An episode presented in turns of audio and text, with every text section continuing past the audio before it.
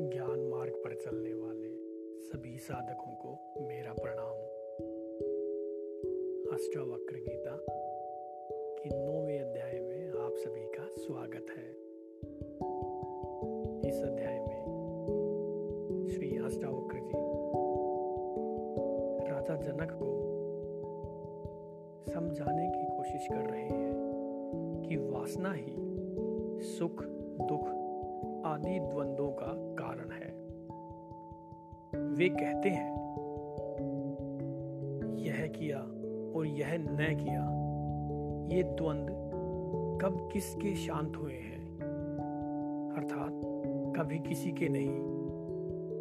ऐसा जानकर निर्वेद से त्याग परायण हो जाओ। कोई व्रत मत लो। क्योंकि दृश्य की किसी प्रतीति के प्रति कुछ करने या ना करने का आग्रह मत करो। ज्ञान का फल अनाग्रह होता है। हे तात, कोई विरला ही धन्य महापुरुष ऐसा होता है,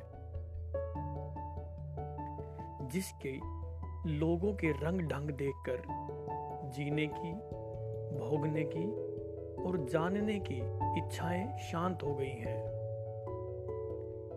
क्योंकि कर्तव्य, प्राप्तव्य और ज्ञातव्य आदि ज्ञानी को नहीं रहते। अर्थात किसी ज्ञानी को कर्तव्य या प्राप्त करने की कोई इच्छा या ज्ञात करने की कोई इच्छा, ये सब नहीं रहते। यह संपूर्ण जगत मानसिक, दैविक एवं भौतिक ताप से दूषित तथा अनित्य है। इसमें कुछ सार नहीं है। यह निंदित एवं त्याज्य है। ऐसा निश्चय करके वह ज्ञानी शांत हो जाता है। भला, ऐसा कौन सा समय है?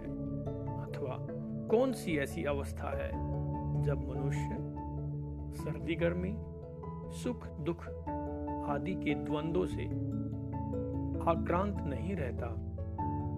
इसलिए इनकी अपेक्षा करके जब जो जैसा मिले उसी से अपना काम चला ले। ऐसे पुरुष को ही सिद्धि मिलती है।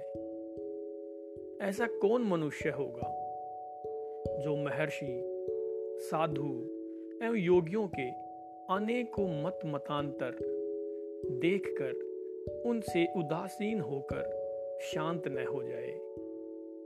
जो चैतन्य के स्वरूप का ज्ञान प्राप्त करके निर्वेद और समता की युक्ति से औरों को भी संसार सागर से तार देता है। वह क्या गुरु नहीं है? तुम पंचभूतों के विकारों को, यानी देह इंद्रियादि को यथार्थ में पंचभूत मात्र ही देखो। तब तुम तत्क्षण ही बंधन मुक्त होकर अपने स्वरूप में स्थित हो जाओगे। वासना ही संसार है। इसलिए इन सब का परित्याग कर दो। वासना त्याग से ही संसार का त्याग होता है। अब चाहे जैसी स्थिति हो, उससे कोई संबंध नहीं रहता है। इति श्री।